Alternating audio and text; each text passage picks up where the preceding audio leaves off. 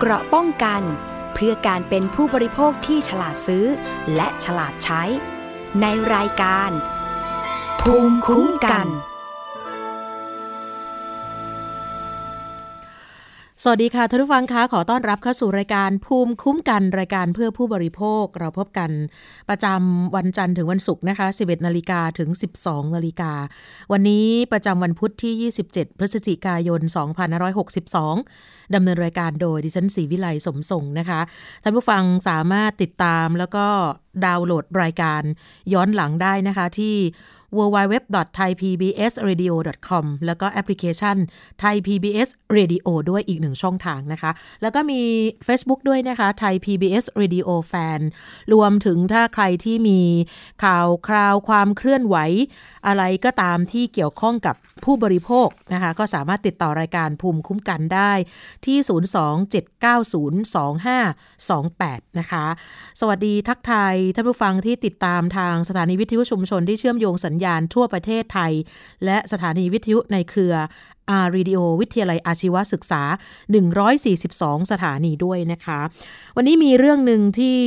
หลายคนก็ติดตามมานานแล้วนะคะ เกี่ยวกับเรื่องของกลโกงกรณีที่ท่านรัฐมนตรีกระทรวงดิจิทัล มีการถแถลงข่าวการแฉกลโกงนะคะ Nice Review หรือว่า NRV ที่มีการพันเงินแล้วก็หลอกตุนเงินจากประชาชน เอามาแปลงเงินให้เป็นเงินสกุลดิจิทัล เพื่อสกัดไม่ให้เจ้าหน้าที่ตามยึดอายัดได้นะคะล่าสุดนั้นมีการถแถลงข่าวไปเมื่อช่วงวันที่ 25 ที่ผ่านมานี่เองนะคะ ที่สำนักงงานตำรวจแห่งชาติ รัฐมนตรีว่าการกระทรวงดิจิทัล เพื่อเศรษฐกิจและสังคม คุณพุทธิพงศ์ปุณกัน ไปด้วยตัวเองนะคะ พร้อมด้วยท่านรองผู้บัญชาการ ตำรวจแห่งชาติค่ะพลตำรวจเอกสุวัสด์แจ้งยอดสุขนะคะในฐานะที่เป็นผู้อำนวยการสปอสของสำนักงงานตำรวจแห่งชาติ แล้วก็มีนายตำรวจระดับผู้ใหญ่หลายท่านร่วมกันถแถลงข่าว ในการถแถลงข่าวครั้งนี้เนี่ยเขาพูดถึงการจับกลุ่มผู้ชายคนหนึ่งนะคะ คนนี้เนี่ยเป็นผู้ต้องหาตามหมายจับสารอาญา ในข้อหาร่วมกันกู้ยืมเงินที่เป็นการช่อโกงประชาชน คือคุณนรงอินลี อายุ 34 ปีค่ะเเป็นเจ้าของบริษัท ชื่อว่า Energy Deduction จำกัด เขาเปิด Facebook ชื่อว่า Nice Review หรือว่า NRV แล้วอ้างว่าทำธุรกิจ digital marketing รับจ้างโปรโมท รับจ้างกดไลค์รับจ้างกดแชร์สินค้าแบรนด์ต่างๆ โดยให้เหยื่อเนี่ยสมัครสมาชิกบริษัทก่อน แล้วก็หลังจากนั้นก็ให้เสียเงินในการเปิดพอร์ตลงทุนประกันความเสี่ยง พอร์ตละ 20,000 บาท โดยมีการอ้างว่าได้รับผลตอบแทนสูงสุดวันละ 200 บาท จนผู้เสียหายมีทั้งหมด 403 ราย มูลค่าความเสียหายครั้งนี้รวมแล้วเกือบ 140 ล้านบาทนะคะ ตำรวจก็มีการไปตรวจค้นเป้าหมายที่เกี่ยวข้องกับบริษัทดังกล่าว ที่ ประชาชนชี้เบาะแส ทั่วประเทศค่ะ 44 เป้าหมาย 49 จุด แล้วก็มีการขยายผลเครือข่าย บุคคลที่ทำหน้าที่บริการลูกค้า และมีความเกี่ยวข้องกับเส้นทางการเงินของบริษัท Energy Deduction จำกัด ทั่วประเทศ เพื่อตรวจค้นตรวจยึดและพิสูจน์ เอกสารหลักฐานต่างๆ ก็ตรวจค้นมา ยึดได้เป็นคอมพิวเตอร์ตั้งโต๊ะ 28 เครื่อง โน้ตบุ๊ก 13 เครื่อง โทรศัพท์มือถือ 28 เครื่อง แล้วก็ซิมโทรศัพท์ 159 อัน สมุดบัญชีธนาคาร 10 เล่ม มีรายชื่อลูกค้า 1,300 รายเป็นต้นค่ะ ตำรวจบอกว่า นับตั้งแต่เดือนพฤศจิกายนก็คือช่วงต้นเดือนที่ผ่านมานี่นะคะ มีผู้เสียหายได้พบโฆษณาว่ารับจ้างทำงานประเภทกดไลค์กดแชร์ของบริษัทนี้ ผ่านสื่อสังคมออนไลน์ต่างๆ ซึ่งมีเงื่อนไขบริษัทให้สมัครสมาชิก แล้วก็โอนเงินค่าประกันการทำงานตั้งแต่ 1,500 บาท ถึง 20,000 บาท แล้วคุณจะได้ค่าจ้างวันละตั้งแต่ 20 บาทไปจนถึง 200 บาท โดยมีสัญญาว่าจ้าง 3 เดือน จากนั้นผู้สมัครจะต้องโหลดไฟล์เอกสารจากเว็บไซต์บริษัทมาเซ็นชื่อกำกับก่อน แล้วในเอกสารนี่นะคะจะมีชื่อนายนรงเป็นผู้เป็นกรรมการผู้จัดการ ก่อนจะอัปโหลดกลับเข้าไปในเว็บดังกล่าว ทีนี้พอเริ่มทำงานแล้วเนี่ยนะคะ บริษัทก็จะจ่ายเงินค่าจ้างในหนึ่งสัปดาห์จนกระทั่งเริ่มจ่ายค่าจ้างล่าช้า แล้วก็จ่ายเป็นเงินสกุลดิจิทัล สกุลชื่อว่า NRV คือไม่ได้เกี่ยวข้องกับชื่อบริษัทนะ แต่ว่าเขาบอกว่าเงินสกุลนี้เนี่ยมันจะมีค่า 1 หน่วยเท่ากับ 400 บาท แต่ไม่สามารถเอาออกมาใช้ได้ตามปกติทั่วไป จนผู้เสียหายเกรงว่าเฮ้ยแปลกประหลาดทำงานแต่ไม่ได้เงินเป็นเป็นเงินบาทที่จะต้องเอามาใช้รายวันนี่นะคะ ได้มาเป็นเงิน NRV บางคนก็คืออะไรก็ไม่รู้ไม่เข้าใจ แล้วที่สำคัญบางส่วนนี่นะคะ เดินทางไปที่ทำการบริษัทเลยค่ะ อยู่แถวบึงกลุ่มเพื่อจะขอยกเลิกสัญญา แต่ก็ยังไม่ได้เงินประกันการทำงานคืน ก็เลยไปแจ้งความกับพนักงานสอบสวนที่สอนอโครกครามเอาไว้ เพราะว่าบางคนนั้นมีเงินประกันอยู่กับบริษัทถึง 20,000 บาทก็มี บางคนก็ 10,000 บาทก็แล้วแต่นะคะ ทางตำรวจบอกว่าคณะชุดทำงานก็มีการตรวจสอบข้อมูลจากทั่วประเทศ พบว่ามีผู้เสียหายแจ้งความดำเนินคดีเอาไว้ กับนายนรงคนนี้กว่า 403 ราย มูลค่าความเสียหายเกือบ 140 ล้าน ก็เลยสอบสวนขยายผลหาความเชื่อมโยงของเส้นทางการเงิน จนสุดท้ายสามารถจับกลุ่มนายนรงได้ ระหว่างที่กำลังจะหลบหนีอยู่ที่ด่านพรมแดนถาวร สะพานมิตรภาพไทยลาวที่1จังหวัดหนองคาย ในตัวนั้นค้นพบเงินสดกว่า 1 0 0 0 0แสนบาท แล้วก็มีเงินต่างชาติอีกประมาณ 13,000 ดอลลาร์สหรัฐ และยังสามารถจับกลุ่ม อีกคนหนึ่งที่ให้การช่วยเหลือนายนรงที่กำลังจะหลบหนีด้วยนะคะ จากการสอบสวนเขาก็รับสารภาพแล้วค่ะว่า ได้ร่วมกันกับพวกเปิดบริษัท Energy ขึ้นมาเพื่อหลอกลวง เอาเงินค่าประกัน การทำงานจากเหยื่อจริง และไม่ได้ประกอบธุรกิจตามที่กล่าวอ้างแต่อย่างใด แต่ว่าจากการสอบปากคำในรายละเอียดนั้นเนี่ยเขาให้ความร่วมมือเป็นอย่างดีตำรวจก็ เข้าไปตรวจค้นตามสถานที่ต่างๆ 6 จุดที่ว่านี้นะคะ บริษัทนี้เนี่ยตั้งอยู่ที่ถนนนวลจันทร์นะคะ เขตบึงกลุ่ม แล้วก็มีบ้านพักอีกห้าหลัง ในแถวย่านลาดพร้าว สายไหม ก่อนจะอายัดบัญชีและทรัพย์สินที่เกี่ยวข้องกับผู้ต้องหา ก็มีบัญชีชื่อนายนรงอินลีทั้งหมด 9 บัญชี ท่านผู้ฟังคะมีเงินเคลื่อนไหวถึง 50 ล้านบาทมีบัญชีบริษัท Energy Deduction จำกัด 3 บัญชี ก็มีเงินอีก 50 ล้าน บัญชีบุคคลที่เกี่ยวข้องกับผู้ต้องหา 2 บัญชีจำนวนเงินที่อายัดไว้ก็ประมาณ 100 ล้านบาท ทรัพย์สินที่ยึดได้นั้นก็ประกอบไปด้วย รถยนต์ BMW Series 5 มี 2 คันด้วยนะคะ มูลค่าก็ประมาณ 7 ล้านโฉนดที่ดินสองแปลง บ้านเดี่ยว ย่านสุคนทศวรรษเขตลาดพร้าวสามหลัง ห้องชุดคอนโดแถวคลองเตยสี่ห้อง อาคารสำนักงงานที่อยู่ เขตบึงกลุ่ม แขวงนวลจันทร์นะคะ มูลค่าถึง 16 ล้าน จากนี้ตำรวจก็ต้องขยายผลต่อค่ะ ในการตรวจสอบกลุ่มผู้ร่วมขบวนการก็ไล่ไปตั้งแต่กรรมการบริษัท มีโปรแกรมเมอร์ มีแม่ขาย มีนายหน้า มีโค้ชด้วยนะคะมีการ สอนการลงทุนกันในลักษณะมาสัมมนา แล้วก็มีโค้ชมาให้รายละเอียด และมีผู้รับโอนเงิน รวมถึงคนที่แปลงเงินเป็นสกุลดิจิทัล ร่วมหลักร้อยราย จะต้องถูกดำเนินคดีตามกฎหมายนะคะนี่ค่ะผู้ต้องหานั้นมีการแปลงเงินให้เป็นเงินสกุลดิจิทัล เพื่อสกัดไม่ให้เจ้าหน้าที่ติดตามยึดอายัดได้ เนื่องจากว่าเงินนั้นเนี่ยจะถูกนำไปจัดเก็บในเขาเรียกว่า e-wallet หรือว่ากระเป๋าสตางค์อิเล็กทรอนิกส์อีกทีหนึ่งถ้า หลบหนีได้นะคะ สามารถออกไปนอกประเทศได้แล้วเนี่ยเขาก็จะไปแลกเป็นเงินสกุลใดก็ได้ แล้วก็ไม่สามารถสืบหาได้ด้วยว่าเขาอยู่ที่ไหน เนื่องจากว่าไม่มีข้อมูลการเงินปรากฏในธนาคาร เนี่ยค่ะ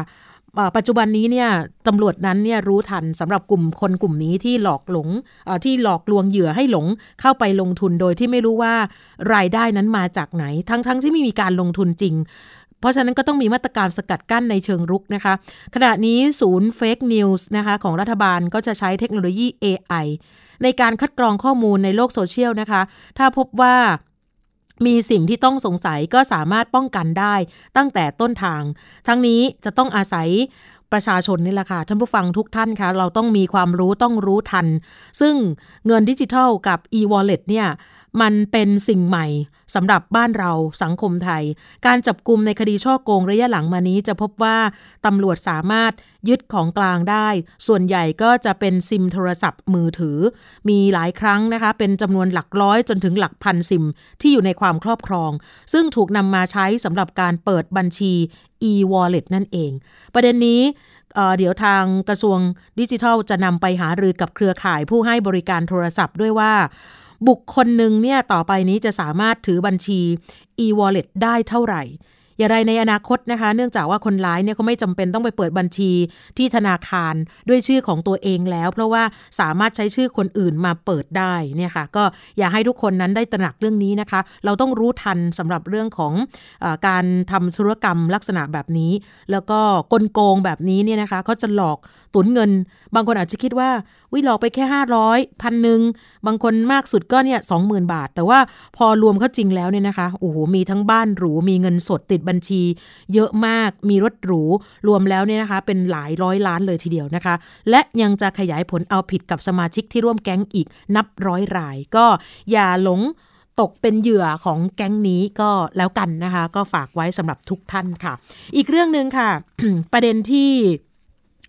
สำนักงงานคณะกรรมการอาหารและยาหรืออย และก็กองบังคับการปราบปรามการกระทำความผิดเกี่ยวกับการคุ้มครองผู้บริโภค หรือว่าบกพคบนะคะ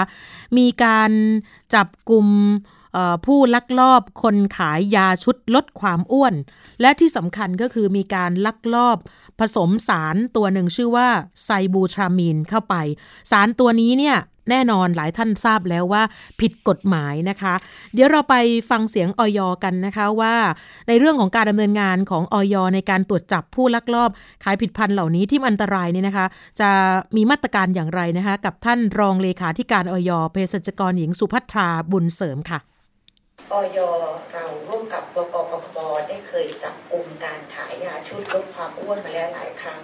แล้วก็มีข่าวว่ามีผู้เสียชีวิตหรือเป็นโรคอ้วนว่า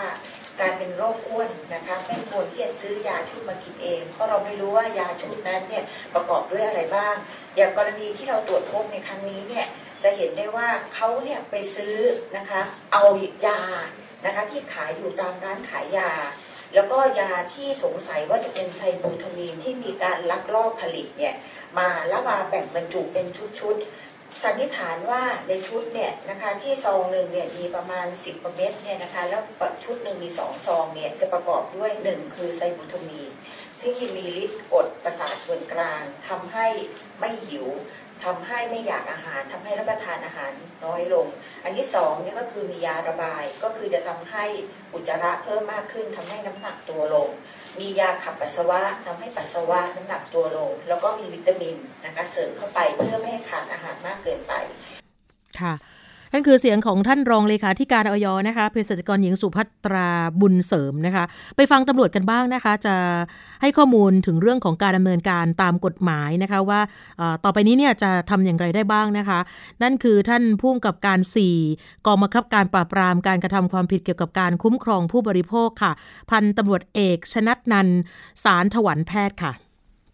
ในส่วนของเบื้องต้นเนี่ยเราเจอยายาชุดนะครับ ทั้งทั้งสองที่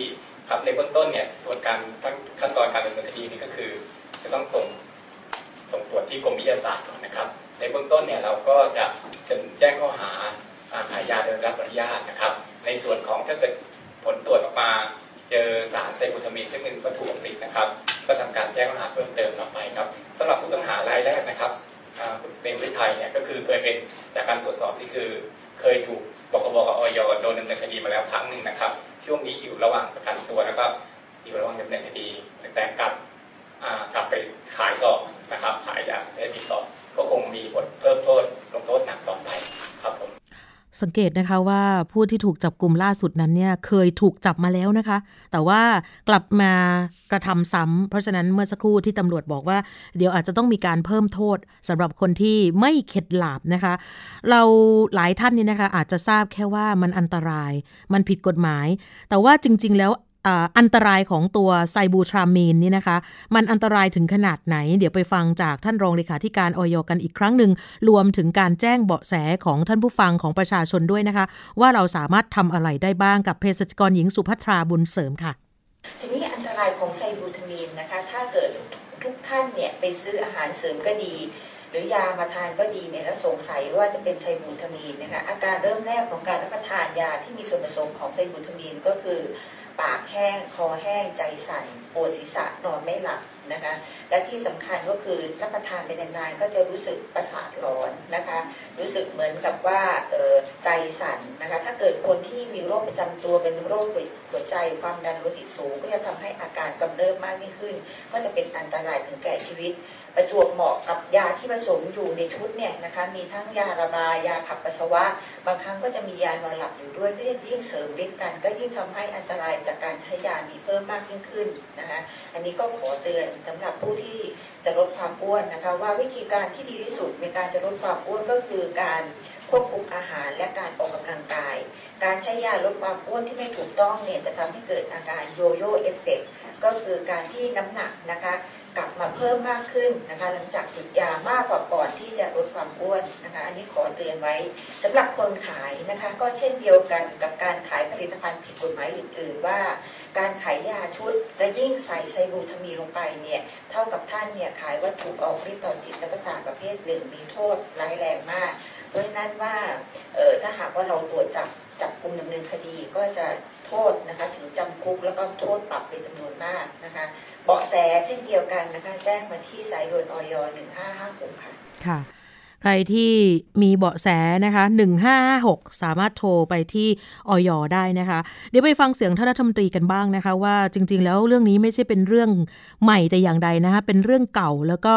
รู้สึกว่าเหมือนหลายคนจะไม่กลัว แล้วก็ที่สำคัญคือยังมีผู้บริโภคอยู่นี่นะคะ คนที่จะทำผิดกฎหมายเขาก็กล้าเสี่ยง เพราะว่าอาจจะมีรายได้ดี นั่นคือเรื่องของไซบูทรามีนนะคะ ใครที่มีเบาะแสก็แจ้งเลยนะคะ 1556 นะคะ ขอย้ำอีกสักนิดหนึ่งนะคะ เรื่องของไซบูทรามีนคือ เคมีอินทรีย์ที่ส่งผลต่อระบบประสาทส่วนกลางค่ะ ที่ทำให้คุณไม่รู้สึกหิว แล้วก็อิ่มเร็ว จึงเป็นที่นิยมในการลักลอบใส่เข้าไป ในอาหารเสริมลดน้ำหนักนะคะ คือถ้าพูดถึงอาหารเสริมที่ได้รับความนิยมมากในประเทศไทยนี่นะคะ มันคงจะหนีไม่พ้นอาหารเสริมลดน้ำหนักแม้ว่า การลดน้ำหนักนั้นจะสามารถทำได้หลากหลายวิธี แต่อาหารเสริมลดน้ำหนักก็ยังเป็นที่นิยมอยู่ดี เพราะว่าวิถีชีวิตของคนส่วนใหญ่นั้นไม่ค่อยมีเวลา ที่จะไปออกกำลังกายกัน หรือว่าควบคุมอาหารก็ทำให้ต้องใช้ตัวช่วยในการลดน้ำหนัก คือถ้า ใครโชคร้ายก็อาจจะเจอกับอาหารเสริมลดน้ำหนักที่ใส่สารต้องห้าม อย่างไซบูทรามินที่ว่านี้นะคะ แล้วก็ผลข้างเคียงที่เมื่อสักครู่นะคะ ท่านรองเลขาธิการออยบอกไปว่า คนที่กินยาที่มีส่วนผสมของตัวนี้เข้าไปเนี่ยความดันจะสูง หัวใจจะเต้นเร็ว ส่วนอาการข้างเคียงอื่น ๆ ก็จะมีปากแห้ง ปวดศีรษะ นอนไม่หลับและท้องผูก ยานี้ไม่ควรใช้ในผู้ป่วยโรคหัวใจขาดเลือดนะคะ โดยเฉพาะผู้ป่วยที่ควบคุมความดันโลหิตได้ไม่ดี และผู้ป่วยโรคหลอดเลือดสมองตีบ หรือผู้ป่วยโรคตับ และรวมถึงผู้ที่มีโรคต้อหินและผู้หญิงตั้งครรภ์ที่กำลังให้นมบุตรด้วยนะคะ เอาเป็นว่ามันมีอันตรายเยอะมาก ลักษณะก็คือว่า กินอาหารไม่อร่อยอะค่ะ ไม่รู้รสชาติของอาหารเลย แล้วก็ไม่อยากกิน ที่สำคัญอีกอันหนึ่งก็คือเวียนหัวคล้ายๆ กับ คนมีอาการเมาปวดหัว ความดันสูงก็เลยปวดหัวรู้สึกขึ้นไส้มาก ๆ จนถึงขั้นอาเจียน นอนไม่หลับไม่สบายตัว ใจสั่นใจเต้นเร็วผิดปกติและ ปวดตัวรู้สึกปวดแขนปวดขาปวดข้อนั่นเอง ทีนี้ถ้าอาหารเสริมที่ซื้อมาทำให้เกิดอาการเหล่านี้ก็แสดงว่าอาจจะมีสารต้องห้าม หรือสารอันตรายในอาหารเสริมอย่างไซบูทรามีน เป็นส่วนผสม เพราะฉะนั้นเพื่อความแน่ใจและปลอดภัยของทุกท่านนะคะ ผู้บริโภคควรจะเช็ค หรือว่าตรวจสอบเลขหมายออยจากเว็บไซต์ก็ได้ค่ะ แล้วก็ยังจะมีสารอันตรายอื่น ๆ ในยาลดความอ้วนที่ทุกคนต้องระวัง มีอีกตัวหนึ่งจริง ๆ ก็คือเขาเรียกว่าออริสแตนตัวนี้เนี่ยถ้ากินเข้าไปนะก็อาจจะมีผลข้างเคียงนะคะ ถ้า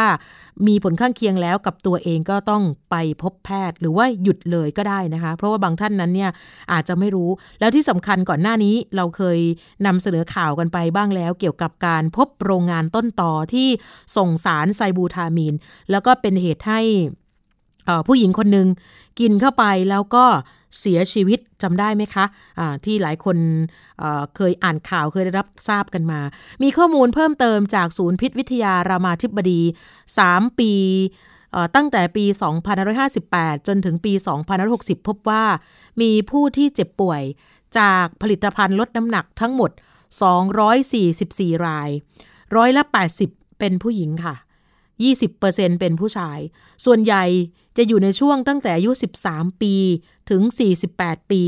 น่าตกใจไหมคะ อายุ 13 นี่คือกินยาลดน้ำหนักแล้ว แล้วก็อายุน้อยกว่า 12 ปีก็เจอถึงร้อยละ 14 โดยค่ากลางของอายุผู้ป่วยที่กินผลิตภัณฑ์ลดน้ำหนักอยู่ในช่วงวัย 20 ปี เนี่ยค่ะ เป็นข่าวที่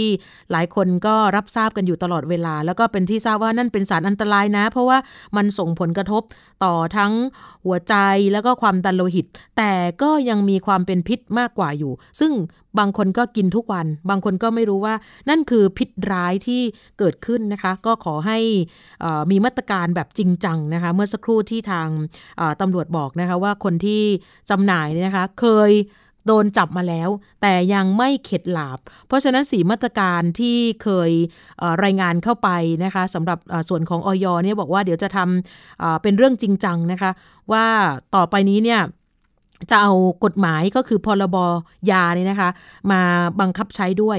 ซึ่งทุกท่านรู้อยู่ว่ามันมีผลข้างเคียง ต่อคนที่เป็นโรคประจำตัวอยู่แล้ว แล้วก็ก่อนหน้านั้นเราจำได้ว่ามีบริษัทผู้ผลิตเนี่ยเขาเคยสมัครใจถอนออกจากท้องตลาดไปแล้วทั่วโลกนะคะ อย่างบ้านเราเนี่ยตั้งแต่ปี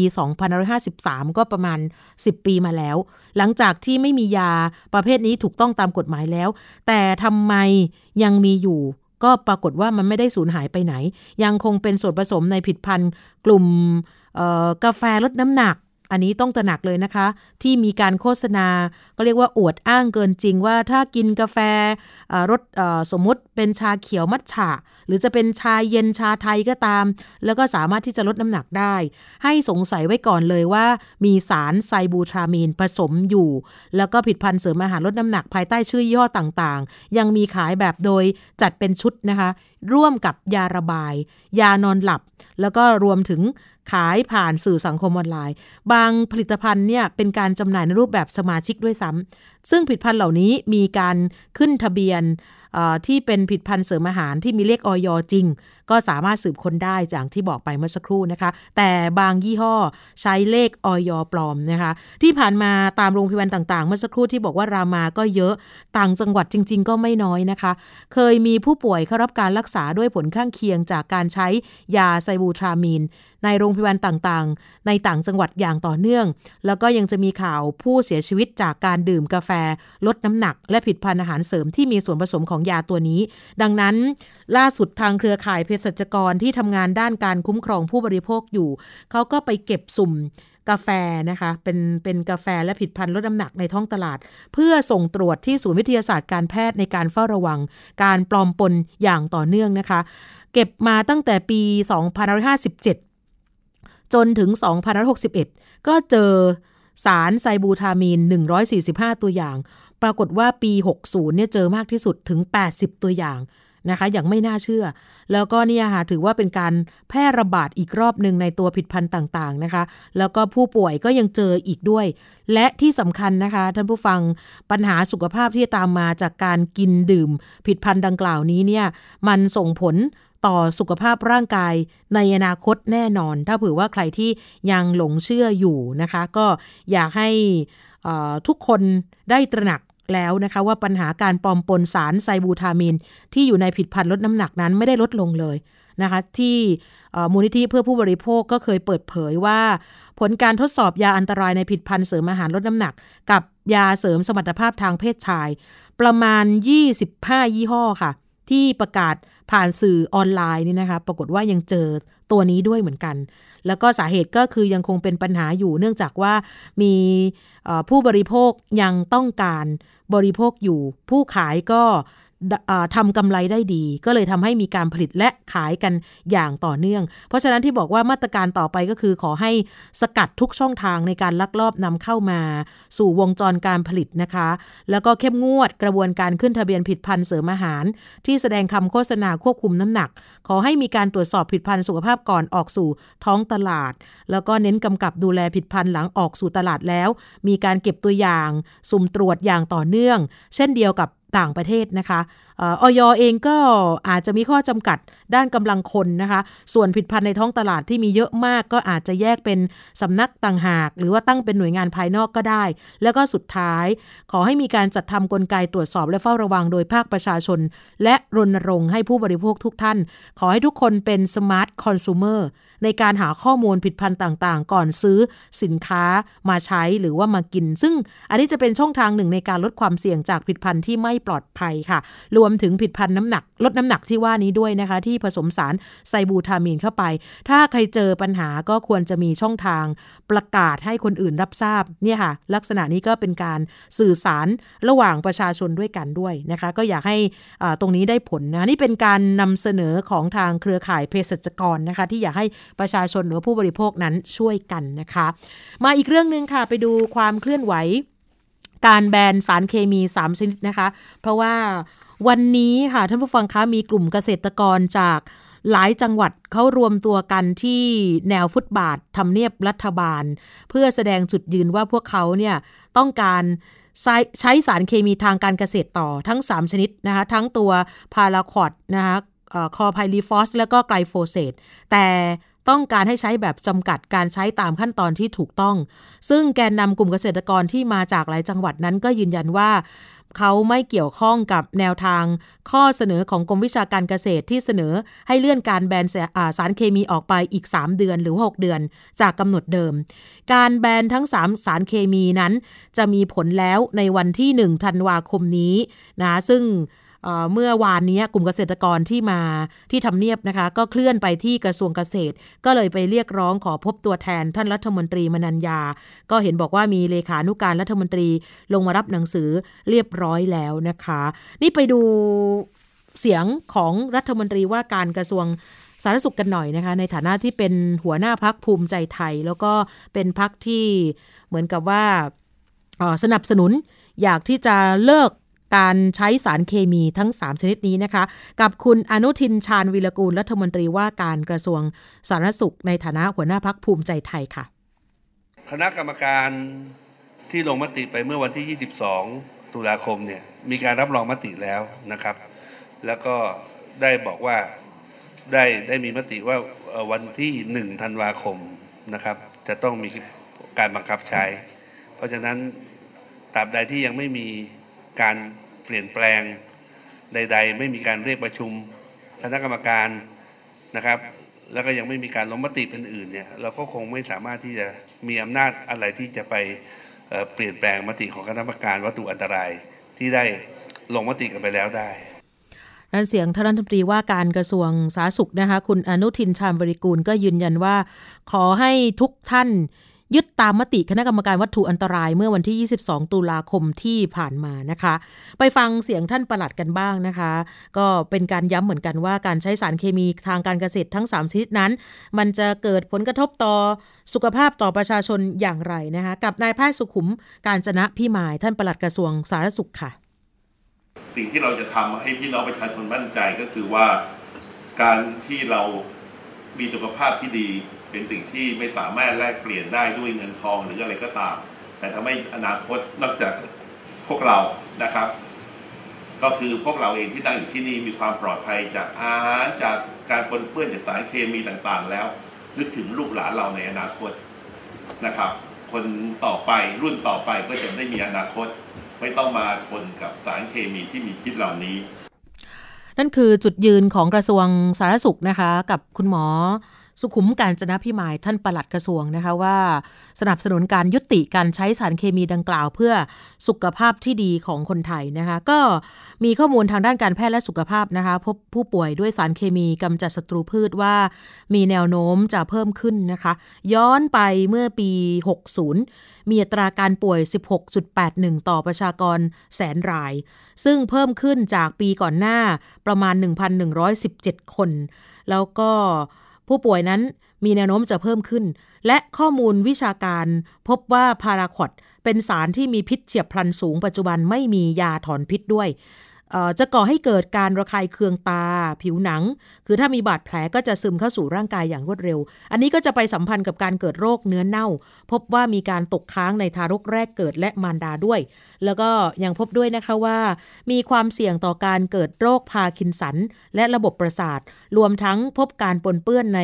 น้ำในผิวดิน รวมถึงน้ำประปาน้ำบาดาล รวมทั้งปลาที่เลี้ยง และจับจากแม่น้ำลำคลอง ขณะนี้มีประเทศที่ห้ามใช้สารเคมีการเกษตร ทั้ง 3 ชนิดแล้วจำนวน 58 ประเทศด้วยกันนะคะ บ้านเราก็นี่แหละค่ะวันที่1ธันวาคมนี้ที่จะมีผล แต่ว่าเดี๋ยวต้องรอดูกลุ่มเกษตรกรที่บอกว่ามาเคลื่อนไหวอยู่ เมื่อวานนี้จากหลายจังหวัดเนี่ยนะคะว่า เขาจะมีการเคลื่อนไหวต่อไปอย่างไรหรือไม่หลังจากที่ตัวแทนของรัฐมนตรีช่วย ว่าการกระทรวงเกษตรและสหกรณ์มารับหนังสือและแถลงการของกลุ่มแล้ว คือยังไงก็ตามยังคงค้านมติของคณะกรรมการวัตถุอันตรายอยู่นะคะ ก็คงจะต้องติดตามกันตลอดทั้งสัปดาห์นี้นะคะ เราจะพักกันสักครู่ค่ะ เดี๋ยวกลับมาในช่วงหน้าต่อค่ะ เกราะป้องกัน เพื่อการเป็นผู้บริโภคที่ฉลาดซื้อ และฉลาดใช้ ในรายการ ภูมิคุ้มกัน เพียงแค่มีสมาร์ทโฟน ก็ฟังได้ Thai PBS Digital Radio สถานีวิทยุดิจิทัลจากไทย PBS เพิ่มช่องทางง่าย ๆ ให้คุณได้ฟังรายการดีๆ ทั้งสดและย้อนหลังผ่านแอปพลิเคชันไทย PBS Radio หรือ www.thaipbsradio.com Thai PBS Digital Radioอินฟอร์ทนเมนต์ for all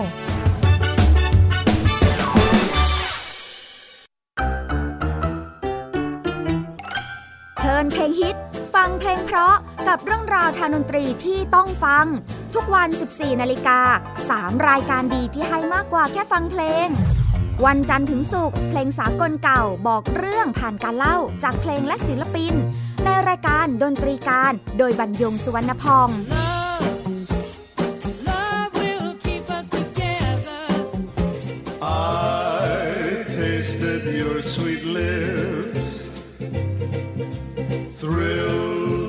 to my fingertips.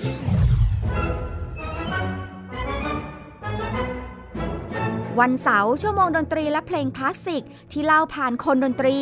ในรายการ Gen C and Classical Music โดยนัทถาควรขจร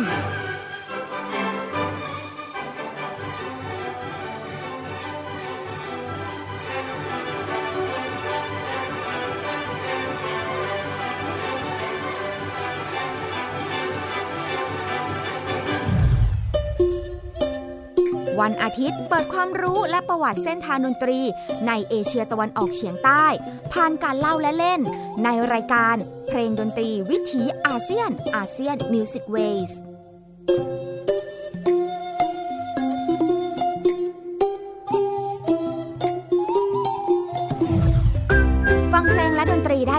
ได้ที่นี่ไทย PBS Digital Radio หรือทางออนไลน์ผ่านแอปพลิเคชันไทย PBS Radio และ w w w t h a i PBS Radio com ไทย PBS Digital Radio สถานีวิทยุดิจิทัลจากไทย PBS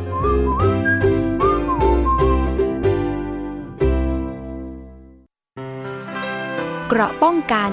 เพื่อการเป็นผู้บริโภคที่ฉลาดซื้อ และฉลาดใช้ ในรายการ ภูมิคุ้มกัน กลับมาอีกช่วงหนึ่งของรายการภูมิคุ้มกันนะคะ ไปดูคิดก่อนเชื่อกับอาจารย์ ดรแก้วกังสดานอัมภัยกัน นักพิษวิทยากับคุณชนาทิพย์ไพรพงศ์นะคะ จะมีการคุยถึงเรื่องของพริกไทยโรยหน้า ว่าพริกไทยนั้นจะมีประโยชน์อย่างไร เชิญค่ะ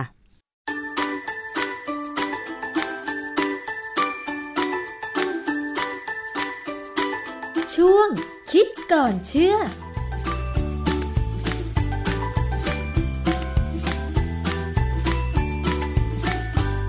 พูดถึงพริกไทยนะคะคุณผู้ฟัง หลายคนเนี่ยเวลากินข้าวต้ม หรือแกงจืดก็มักจะเอามาโรยหน้า แต่ว่าพริกไทยเราจะใช้แค่โรยหน้าเท่านั้นหรือคะอาจารย์แก้วคะจริงๆเราก็ทำแค่นั้นนะเมื่อก่อนเนี่ยเราไม่รู้นะฮะแต่ตอนหลังครั้งที่แล้วเราคุยเรื่องพริกอะผมค่ะเคยบอกว่าเอ๊ะพริกไทยนี่มันก็น่าคุยเลยนะ มันเพร้อนราะดีว่ามันก็เข้ามาอยู่เออมันมันเข้ามาอยู่ใน มันมันมันทำให้เกิดอาการไม่ใช่เผ็ด แต่มันร้อนค่ะ มันก็ทำให้อาหารอร่อยเป็นบางอย่างเช่นข้าวต้มเนี่ยหรือโจ๊กเนี่ย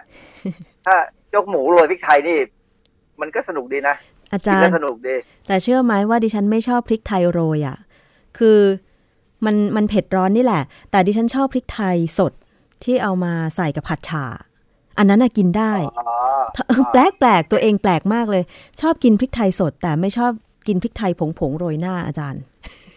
แสดงว่าคุณชอบ flavor กับกลิ่นของพริกไทยสด ใช่ เพราะว่ามันมีมันมีกลิ่นเฉพาะของมัน ใช่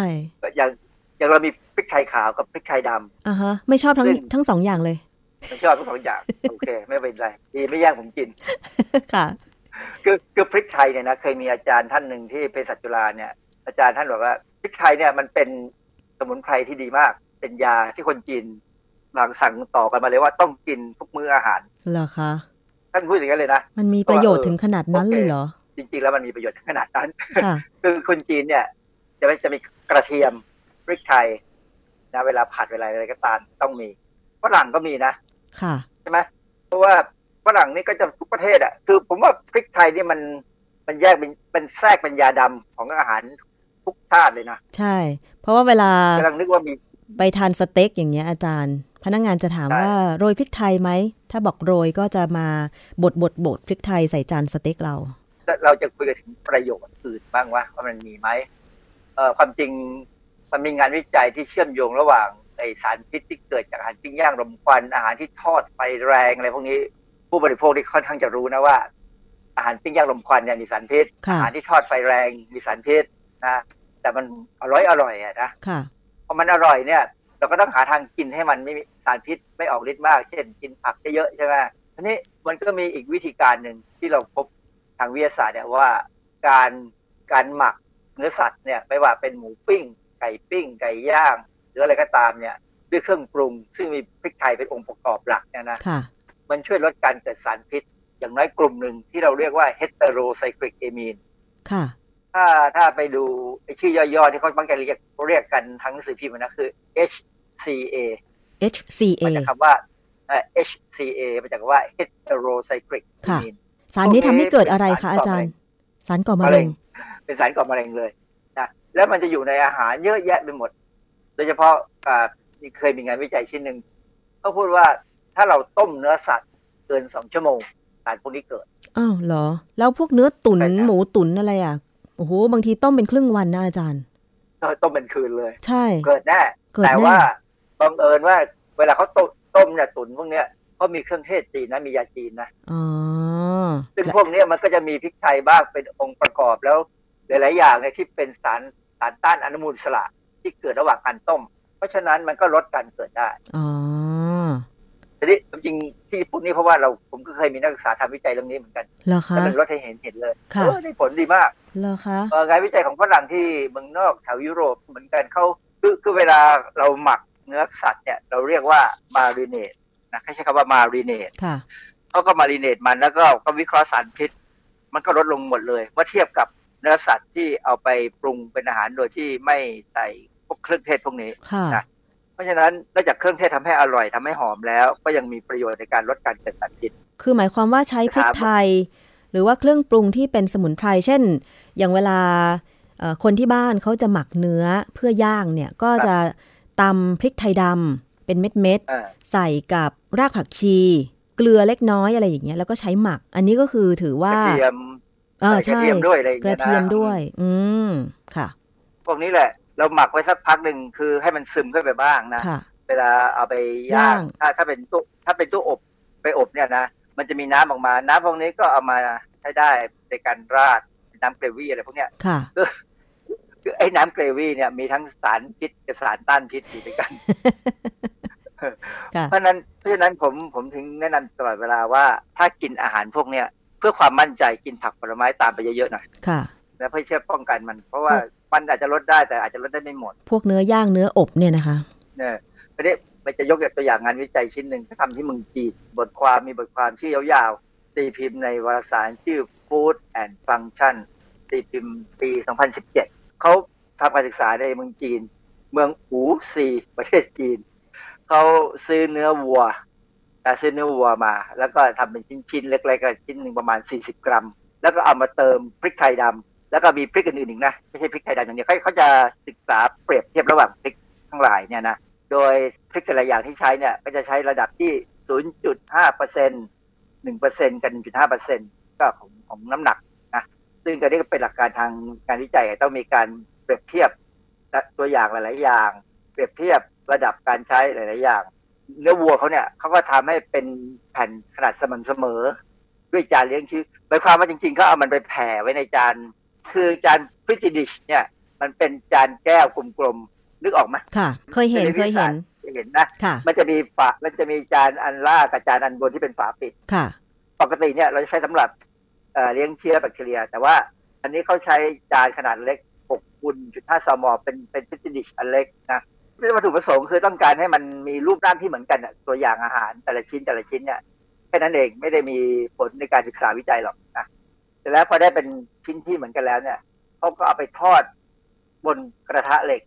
ที่ทำให้ร้อนถึง 225 องศาเซลเซียสก็เหมือนกับไอ้กระทะเหล็กใหญ่ๆ ที่เขาทอดแฮมเบอร์เกอร์ในพัตตาคารน่ะหรือว่าในร้านอาหารญี่ปุ่นอะไรก็ตามอาหารจีนเนี่ยนะทอด 225 องศาเซลเซียสเนี่ย 5 นาที เสร็จแล้วก็เอาไปอบต่อด้านละ 10 นาที ที่อุณหภูมิก็คงประมาณ 225 นี่แหละนะ อบเสร็จก็เอาไปเก็บไว้ในห้องอุณหภูมิห้องก่อน แล้วก็เอาไปเก็บไว้ในตู้เย็นก่อนค่ะทำการวิจัยค่ะวิเคราะห์เสร็จแล้วเขาก็ไปวิเคราะห์ปริมาณเฮตโรไซคลิกเอมีนพบว่าพริกไทยได้ดีที่สุดที่ทำให้เฮตโรไซคลิกเอมีนเนี่ยเกิดขึ้นได้น้อยลงอ๋อค่ะ เพราะฉะนั้นก็อย่าเกลียดพริกไทยเลยกินมันบ้างก็ดีนะเพราะฉะนั้นเวลาแฟนเราทำไก่ย่างหมูหมูย่างค่ะก็ทำเป็นมองไม่เห็นพริกไทยซะเวลากินมันก็อร่อยแหละ ดิฉันจะเอาพริกไทยสดมา กินแทนได้ไหมไม่โรยพริกไทยป่นก็ดีกว่าอาจารย์พริกไทยสดกับพริกไทยที่แห้งแล้วก็ป่นแล้วเนี่ย มันเหมือนกันไหมสารที่เราจะได้ถ้าเป็นพริกไทยถ้าเป็นพริกพริกไทยขาวเนี่ยจะได้ดีกว่าพริกไทยดำเพราะมันแก่กว่า ตอนนี้เข้ามาทำอะอ๋อพริกไทยดำเนี่ยมันอาจจะเก็บที่ยังไม่แก่นะค่ะ พอแก่แล้วมันมันออกขาวนะคือพริกไทยอ่อนถ้าเป็นพริกไทยเขียวสารที่มีประโยชน์มันก็น้อยกว่าไทยที่แก่กว่าอ๋อเหรอคะนะ โอ้ถ้าอย่างนั้นดิฉันคือก็ต้องกินพริกไทยอ่อนแบบคูณสองเข้าไปมากหน่อยกินเออกินมากหน่อยก็ไม่เป็นไรอย่างแกงแกงอะไรแกงป่าใช่ไหมแกงป่าผัดฉาอะไรอย่างเงี้ยอุ้ยพูดแล้วน้ำลายไหลเออพอกินเนี่ยเคี้ยวไปเลยค่ะเคี้ยวกินไปเลย อย่าไปไปไปคายทิ้งนะเอ่อทีนี้มันมันก็นอกจากนี้เนี่ยพริกพริกไทยเนี่ยผมผมก็ไปเจองานบทความรีวิว บทความทบทวนเอกสารเนี่ยในวารสารซึ่ง ชื่อ critical review in food science and nutrition คือไอ้ไอ้วารสารชุดกลุ่มเนี่ยนะ มันชื่อ critical review เนี่ย เป็นวารสารที่ค่อนข้างแพงที่สุดในโลกเลยก็ว่าได้ เพราะมันค่ะแพงมากค่ะเขาก็จะมีทางด้าน food science nutrition มีทางด้านทางด้านแพทย์ทางด้าน engineer อะไรหลายๆอย่างเป็นเป็นวารสารที่ค่อนข้างแพง ของทางด้าน food science และ nutrition เนี่ยอาหารโภชโภชนาการเนี่ย เขาก็มีบทความเรื่อง black pepper นะกับกลิ่นรสของมันว่ามันมีประโยชน์ยังไง มีอย่างน้อยอันหนึ่งเนี่ยนะคือพริกไทยดำเนี่ยมันช่วยในการย่อยอาหารอ๋อเหรอคะ พริกไทยขาวาวก็ใช่อ๋อเหรอพริกคะไทยขาวก็ช่วยในการย่อยอาหาร มันกระตุ้นการขยับตัวของลำไส้แหละอ๋อธรรมดาค่ะ เป็นธรรมดาความจริงถ้าเข้าใจเนี่ย คือลำไส้จะขยับตัวมาก ถ้ามันระคายเคืองเล็กๆน้อยอ๋อจะไม่มากค่ะๆพริกไทยมันมีบทบาทในการทำให้เกิด การมูฟเมนต์ทำให้เกิดความระคายเคืองนิดเล็กน้อย เพราะว่ามันร้อๆนถ้าระคายเคืองมากค่ะมันร้อนใช่ ถ้ามันระคายเคืองมากเช่นในพวกว่านหางจระเข้นะค่ะคุณจะถ่ายเร็วว่านหางจระเข้เนี่ยมีสารกระตุ้นให้ระคายเคืองมาก ค่ะ เพราะฉะนั้นคนที่ถ่ายยากก็กินในพวกวุ้นหางจระเข้อะไรพวกนั้นก็ว่านหางจระเข้พวกนี้ก็ก็ใช้ได้นะค่ะทีนี้มันก็มีงานวิจัยในวารสารอันหนึ่งชื่อ Nutrition Today อันนี้ก็เป็นวารสารที่ดี เพราะว่าเขาจะเอาข้อมูลทางเกี่ยวกับทางโภชนาการเนี่ย มาสรุปให้ฟังทุกเดือนทุกเดือนนะ แต่ว่าอย่างที่บอกว่าวารสารถ้าดีก็แพงค่ะมีบางห้องสมุดที่จะมีเท่านั้นเองเออเขาก็มีบทความวันหนึ่งในเดือนมกราคมพาของปี 2010 ที่เรื่อง Black Pepper โดยแท้เลย บทความนี้มีมีรายละเอียดเยอะมากแล้วก็มีโดยโดยสรุปเนี่ยเขาบอกว่า มีหลักฐานค่อนข้างจำกัดว่าองค์ประกอบในพริกไทยดำเนี่ยช่วยบำบัดอาการชักและหลอดเลือดสมองค่ะจำกัด แต่ก็มีก็แสดงว่ามันก็ช่วยเกี่ยวกับ คนที่จะชักเป็นประจำเนี่ยนะอาการชักก็คืออีพิเลปซีเนี่ยนะกับอีกอันหนึงคือโรคหลอดเลือดสมองหลอดเลือดสมองนี่น่ากลัวนะค่ะ เป็นโรคที่ไม่ค่อยดีเพราะฉะนั้นเขาก็บอกว่าคนที่กินพริกไทยดำเนี่ย มันก็จะช่วยลดความเสี่ยงพวกนี้ได้ อีกอันหนึ่งนี่เขาบอกว่าคือมันมีผลของการกินพริกไทยดำกับสารที่มีประโยชน์บางตัวในหรือพวกยาก็ตามเนี่ย มันช่วยการดูดซึมมากขึ้น การดูดซึมยาอ๋อ ให้มากขึ้น คือถ้ากินพริกหรือว่าไทยร่วมกับยาจะทำให้ช่วยดูดซึมยาตัวนั้นได้ดีขึ้นอย่างเงี้ยเหรอคะมันมีทั้งยาและมีทั้งพวกสารที่เป็นพฤกษเคมีตัวอื่น คืออือสารตัวที่เขาสนใจตัวนี้ชื่อไพเปอรินค่ะ ซึ่งมันอยู่ในพริกไทยนี่แหละนะค่ะคือถ้าถ้าในเป็นพริกธรรมดาเนี่ย เราพูดถึงแคปไซซิน แต่ถ้าเป็นพริกไทยดำหรือพริกไทยทั่วๆไปเนี่ยมันคือไพเปอริน คือไอ้ใจไพเปอรินเนี่ยเป็นสารธรรมชาติที่ช่วย ที่เราสนใจกันอยู่ปัจจุบันเนี่ยก็คือการดูดซึมสารที่อยู่ในขมิ้น ในขมิ้นมีสารชื่อเคอร์คูมินค่ะ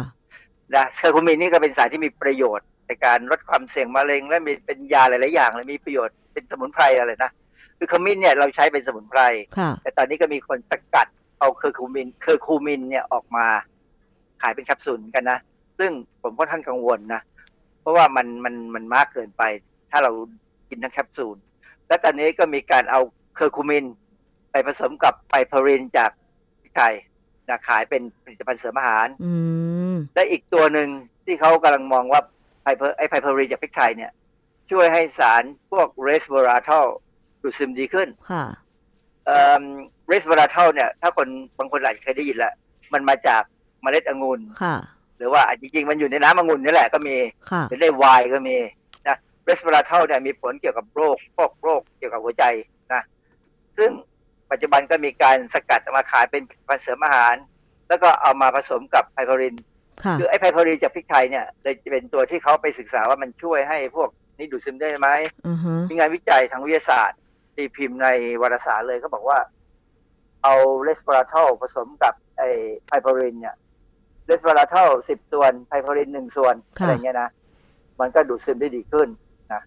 มีเข้าไปในเลือดได้เป็นร้อยเปอร์เซ็นเป็นพันเปอร์เซ็นก็ยังมีเลย ค่ะ แล้วแต่งานวิจัย เพราะฉะนั้นอันนี้ก็เป็นอันที่เขาเอามาใช้โฆษณา ส่วนเคอร์คูมินนี่เคอร์คูมินที่มันอยู่ในขมิ้นเนี่ยเออจริงๆมันเป็นยาค่ะแต่ว่าเอามาพัฒนาเป็นยาได้ลำบากมาก เพราะว่ามันดูดซึมได้น้อย เพราะฉะนั้นพอเขาพบว่า piperine นี่มันช่วยให้ตัวนั้นดูดซึมตัวนี้ดูดซึมดี เขาก็เลยลองเอา piperine เนี่ยผสมกับเคอร์คูมิน ค่ะผลว่ามันดูดซึมดีขึ้นมากอ๋อถามว่าเคอร์คูมินนี่ดีไหมมันก็เป็นสารพวกต้านอนุมูลอิสระที่เอามีประโยชน์กับร่างกายอะนะแต่สำหรับผมเนี่ยผมไม่แนะนำให้กินในของพวกนี้ที่เขาทำขายอะนะเพราะว่ามันจะได้มากมากๆเป็นร้อยเท่าพันเท่า มากเกินไปก็ไม่ดีใช่ไหมคะอย่างที่บอกกับมากเกินไปมันไม่ดีหรอก แต่ว่าก็มีมีการเชื่อว่า ตอนนี้มีการผสมเคอร์คูมินกับ piperine มีการผสมเคอร์คูมินกับ resveratrol อนาคต มันคงเอาสามตัวมาผสมกันแน่นะเพราะฉะนั้นมันมันคงไม่ไม่ไม่ไม่เหลือบากกว่าแรงของคนที่ชอบทำอาหารเสริมขายอะนะว่าจะเอามาผสมกันแล้วก็ขายมันพอผมพูดไปอย่างนี้ คนที่ฟังก็อ้าแค่สวยสิผสมซะเลยค่ะนะแต่ความจริงไพเพอรินเนี่ยนะถ้ากินเยอะๆในในปริมาณสูงๆเนี่ยสิ่งที่เขากลัวคือมันเอาสารพิษตัวอื่นเข้าไปเพิ่มด้วยไหมอ๋อเราอย่างที่เราเรารู้กันว่าในอาหารเนี่ยยังไงก็มีสารพิษค่ะนะมันไม่ปลอด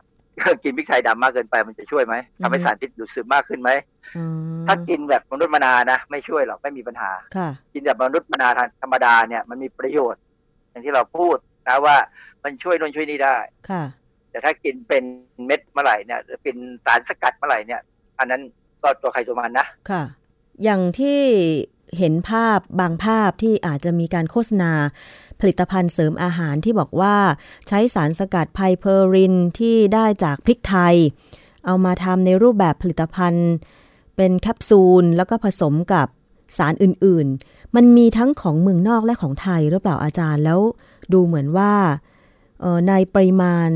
ที่กินแต่ละแคปซูลนั้นก็ไม่ได้ แสดงรายละเอียดอะไรว่าควรจะกินเท่าไหร่อะไรอย่างเงี้ยอาจารย์ มันมันมีตัวเลขที่เขาขายแต่ตัวเลขที่ทำวิจัยจริงๆอะมันยังไม่ไม่ค่อยมีคนทำวิจัยว่าประโยชน์มันเป็นยังไงเนี่ยค่ะก็เพราะว่ามันไม่มีสิทธิบัตร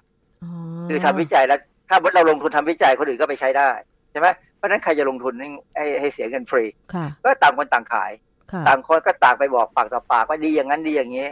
นั่นแล้วแต่เซลล์ เวลาผมไปประชุมหรือว่า งานวิชาการพวกที่เกี่ยวกับพวกเนี้ยนะเขาก็แจกกันนะผมสิ่งที่ผมทำก็คือ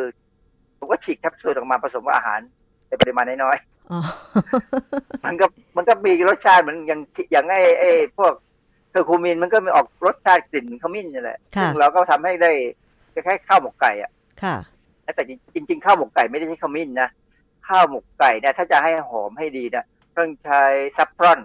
saffron เหรอคะซึ่งเป็น saffron นี่มันเป็นเกสรของดอกไม้ชนิดหนึ่งซึ่งมีมากแถวอิหร่านอ๋อหญ้าฝรั่น แพงมากเลยนะหญ้าฝรั่นยาฝรั่นยาฝรั่นนี่แหละค่ะแพงมากนะห้าหกเกสรเนี่ยนะเป็นร้อยอะ ใช่ใช่ได้ข่าวว่าแพงเพราะฉะมานั้กนแล้วก็เออเวลาใส่ทีหนึ่งเนี่ยนะคะ ดิฉันเคยดูรายการเชฟรายการอาหารเออที่เป็นเชฟเมืองนอก เขาก็จะใช้อันนับหญ้าเกสรหญ้าฝรั่นเนี่ยหุงข้าวแล้วมันก็จะได้สีเหลืองสีเหลืองหอมแล้วก็มีประโยชน์กว่าขมิ้นๆอ๋อเหรอคะ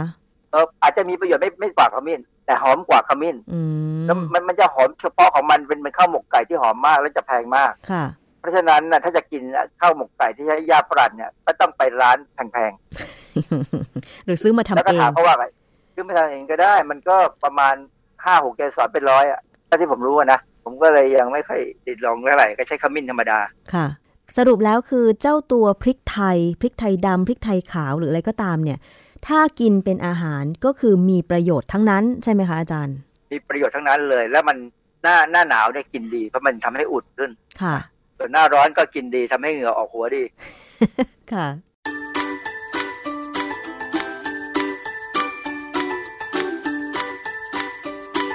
ช่วงคิดก่อนเชื่อ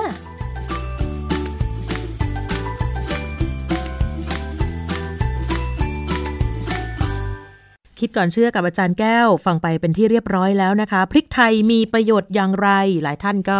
ชื่นชอบแล้วก็รับประทานกันอยู่แล้วนะคะ ก็ทำให้สุขภาพดีด้วยนะคะ วันนี้ปิดท้ายกันที่ข่าวดีสำหรับใครที่ใช้บริการรถไฟฟ้า Airport Rail Link อยู่นะคะ เห็นบอกว่าทางผู้บริหารเนี่ยเตรียมจะเสนอให้บอร์ดของ Airport Rail Link พิจารณาการปรับลดค่าโดยสารเบื้องต้นนะคะ กรรมการผู้อำนวยการใหญ่บริษัทรถไฟฟ้ารอฟทจำกัดคุณสุเทพพันเพ็งซึ่งเป็นผู้ให้บริการรถไฟฟ้า Airport Link เปิดเผยว่าจะมีการเสนอให้ที่ประชุมคณะกรรมการบริหาร Airport Link เห็นชอบเรื่องกรอบราคาและระยะเวลาโปรโมชั่น ค่าโดยสารเพื่อเป็นการให้ของขวัญแก่ประชาชนนั่นเองนะคะ แต่ว่าเนื่องจากขณะนี้เนี่ย ยังอยู่ในระหว่างการสรรหารายชื่อคณะกรรมการ เสนอให้กับทางรัฐมนตรีว่าการกระทรวงคมนาคมเห็นชอบ ก็ยังไม่สามารถบอกได้นะคะว่าจะสามารถเริ่มใช้โปรโมชั่นลดราคาภายในช่วงปลายปีนี้ได้หรือไม่ แต่ว่าเบื้องต้นเนี่ยจะมีแนวทางในการลดค่าโดยสารก็จะประกอบไปด้วย 2 รูปแบบนะคะ ได้แก่ 1 การลดค่าโดยสารในช่วงเวลานอกชั่วโมงเร่งด่วน ลดราคาลงร้อยละ 55 ค่ะ จากเดิม 15ถึง45 บาท ก็จะเป็น 15ถึง25 บาทเท่านั้นสำหรับผู้โดยสารที่เดินทางสถานีเดียวก็จ่าย 15 บาท และผู้โดยสารเดินทางตั้งแต่ 2 สถานีขึ้นไปจ่าย 20 บาท ส่วนสถานีที่ 3 เป็นต้นไป 25 บาทเท่านั้น โดยช่วงเวลา ออนอกเวลาเร่งด่วนก็จะมี 3 ช่วงนะคะ ตั้งแต่ตอนออตีห้าครึ่งถึง7โมงเช้า10นาฬิกาถึง 17นาฬิกาแล้วก็2ทุ่มถึงเที่ยงคืน นี่ก็เรียกว่าช่วงออฟพีคแล้วคนไม่เยอะเท่าไหร่ แล้วก็การขยายการขายตั๋วราคาแบบเหมาเที่ยว 44 เที่ยวราคา 1,110 บาท หรือเฉลี่ยแล้วก็อยู่ที่เที่ยวละ 25 บาทนั้น ก็จะใช้เป็นการจำหน่ายคูปอง คูปองนี้จะมีอายุ 22 วันค่ะ ขณะที่ปัจจุบัน Airport Rail Link มีผู้โดยสารเฉลี่ยแล้ววันละ 80,000 ถึง 90,000 คนต่อวัน ซึ่งคาดว่าปีหน้าเนี่ยจะมีผู้โดยสารนะโดยเฉพาะในวันศุกร์นะคะก็บอกว่าเติบโตแตะที่ 1 0 0 0 0แสนคนต่อวัน นี่เป็นการคาดการณ์ปริมาณผู้โดยสารโดยรวมต่อเนื่องนะคะสำหรับปี 2562 ถึง 2563 จะมีการเติบโตเฉลี่ยคงที่อยู่ที่ร้อยละ6ถึง7ต่อปีค่ะ นอกจากนี้นะคะทางกรรมการผู้อำนวยการของบริษัทรถไฟฟ้ารฟทจำกัดบอกว่า การลดค่าโดยสารดังกล่าว จะไม่ใช่เงินรัฐบาลมาอุดหนุนส่วนต่างค่าโดยสารที่หายไปนะคะ ยืนยันว่า ไม่กระทบต่อภาษีประชาชนแน่นอน เนื่องจากว่าการลดราคาก็จะมีคนใช้มากขึ้น ก็สามารถนำไปหักลบกับกำไรที่เพิ่มมากขึ้นได้ค่ะ ก็ถือว่าเป็นข่าวดีสำหรับผู้บริโภคสำหรับผู้ที่เดินทางด้วย AirPod Link อยู่เป็นประจำทุกวันนะคะ แต่ว่าใครที่ใช้สถานีเดียว ใช้บริการแค่สถานีเดียวก็ยังคงจ่ายเท่าเดิมนะคะ 15 บาท แต่ว่าปลายทางนั้นเนี่ยก็โชคดีหน่อยนะคะ ก็จะเหลือแค่ 25 บาทเท่านั้น เดี๋ยวรอข่าวดีนะคะ คิดว่าน่าจะไม่เกินสิ้นปีนี้คงจะรับทราบข่าวดีนี้กันแน่นอนนะคะ พูดถึงเรื่องของการใช้รถไฟฟ้าการใช้รถการใช้บริการการเดินทางนะคะ จริง ๆ ปัจจุบันนี้เนี่ยหลายประเทศเขามีการปรับเปลี่ยนอย่างล่าสุดในยบ้านเราก็จะมีการรณรงค์ให้มีการใช้น้ำมันไบโอดีเซลกันเยอะมากสำหรับรถกระบะนี่นะคะ แล้วก็ล่าสุดอีกมาเลเซีย เล็งจะเปลี่ยนน้ำมันปาล์มให้เป็นน้ำมันเครื่องบินแล้วด้วยนะคะ